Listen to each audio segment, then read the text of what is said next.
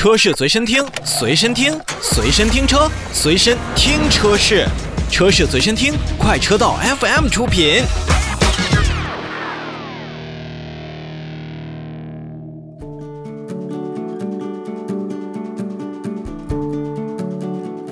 车市随身听，随身听车市。大家好，我是一水，看保值。最近呢，由 GD Power、五八汽车以及优信联合制作的《中国汽车保值率研究报告》二零二零年进行了一个首期的正式发布。虽然在去年一九年的时候，有将近七成的车企都进行了不同幅度的销量下滑，但是我们也可以看到，有几家车企它在销量上以及它的保值率上也是逆势增长的。而本期的报告当中呢，也是对于轿车、SUV 和 MPV 的三大品类以及十个车型级别进行了评估。结果显示呢，日系品牌车型在各品类的主要细分市场都是表现十分突出的。那其中，广汽本田、包括丰田也都有了很多的车型来进行入围。首先来为大家介绍一下厂商的保值率的排名：第一名是广汽本田，第二名是广汽丰田，三到十名依次是一汽丰田、东风本田、北京奔驰、长安马自达、福建奔驰、东风日产。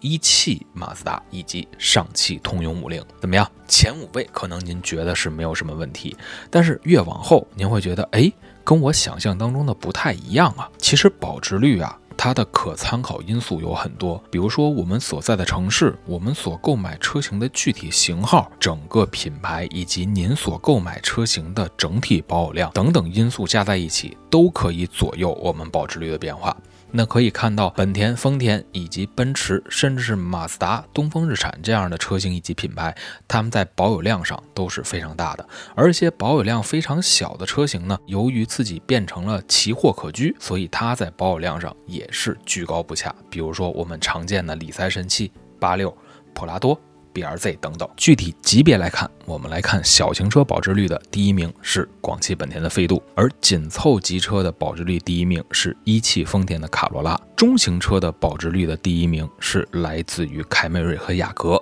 这两者是并列的。豪华车型的保值率第一位是来自于雷克萨斯的进口 ES，小型 SUV XRV 占据第一，那同时缤智是占据第二，紧凑级 SUV CRV 占据第一，奇骏名列第二。在中级 SUV 的保值率当中呢，汉兰达无可厚非排名第一。再往后，中大型 SUV 第一名是普拉多。而豪华 SUV 的第一名也是来自于雷克萨斯的 RX。最后来看 MPV 的保值率，没有想到 GL8 没有排在前面，而排在第一、二名的分别是东风本田的艾力绅和广汽本田的奥德赛。看来我们脑海中印象当中的 GL8 在 MPV 的垄断性优势，也目前来看也仅仅在。新车销售市场了，也没准由于自己的保值率并不如那么的高，所以在买二手车的时候，大家也更愿意去选择 GL 八，因为毕竟你花的钱是越来越少的。